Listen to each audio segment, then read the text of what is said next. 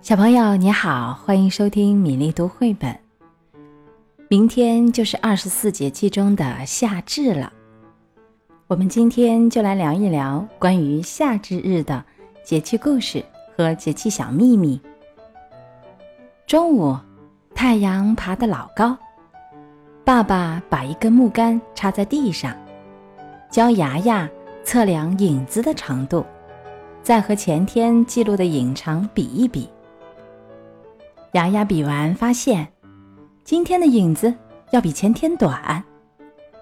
爸爸告诉牙牙，夏至日正午的影子是北半球一年里最短的。牙牙马上站起身，叫爸爸也帮他测出影长，等明天再来比比看。夏至这一天，时间点一般在六月二十一。到二十二日之间，夏至的“至”是极的意思。夏至这一天，太阳直射地球的位置到达一年的最北端，几乎直射北回归线。北半球的白昼达到最长，很多地区都有夏至吃面的习俗，并且有吃过夏至面一天短一线的说法，也就是说。夏至一过，白天就一天比一天短了。这个时期，大部分地区气温比较高，日照充足，降水对农业产量影响很大。如果你在春分日和夏至日这两天夜里的同一个时间观察星空，会发现北斗七星斗柄的指向刚好旋转了九十度。比如说，在黄河流域晚上十点左右观察，春分斗柄是指向正东的；而到了夏至，则指向正南。夏至有三候：一候鹿角解，二候调始明，三候半夏生。鹿角解的意思是说。鹿角有非凡的再生能力，每年都会经历生长、死亡、脱落、再生的过程。在夏至前后，正是鹿角自然脱落的时候。过了不久，鹿又会长出新角。鹿角是比较大的骨质结构，骨头外面有天鹅绒般的鹿绒外皮。二后调始明。也就是夏至日过五天左右，知了开始鸣叫起来了。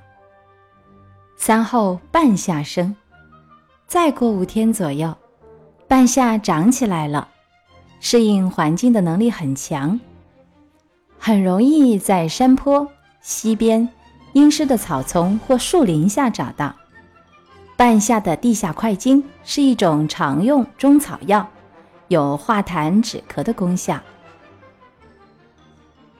夏至的时候，杏子也熟了，黄黄的果肉十分诱人。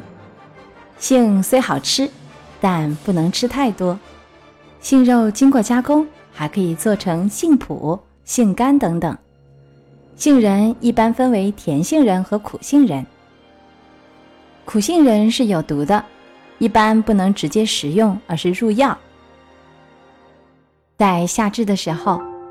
红红的石榴花，因为颜色艳丽，象征着日子红红火火，也很受人们喜爱。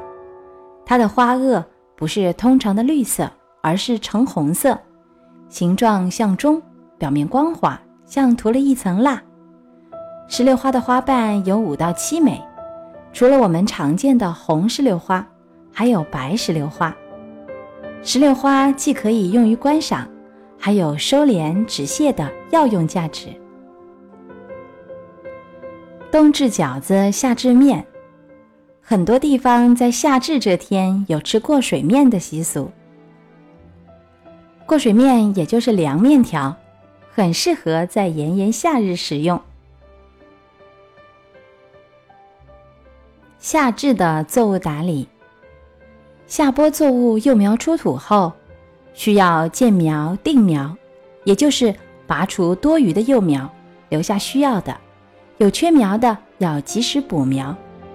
出蕾后的棉花需要打杈，掐掉不长棉龄的多余枝丫。苹果树、梨树要喷药防虫。锄地是此时农民的当务之急。前天发布的亲子实验，亲手制作日晷，小朋友们有没有动手做一做呢？今天我们还要介绍一个圭表。圭表是古人测量正午日影长度的仪器，由两个部分组成。直立的标杆叫表，正南正北方向平放着带有刻度的刻板叫圭。最早，古人在平地上竖一根杆子来测量太阳影子的长短，发现每天正午时日影最短。后来，人们发明了带有刻度的圭表，记录下。每天正午表影的精确长度，并把一年里正午表影最短的时间定为夏至，表影最长的时间定为冬至，由此就可以确定节气和一年的长度。比如，连续两次测得表影的最长值，这两次最长值相隔的天数就是一年的时间长度。再后来，人们又发明了日晷。利用日影测量每天的时刻。今天的二十四节气夏至日的内容就到这里，小朋友，明天再会。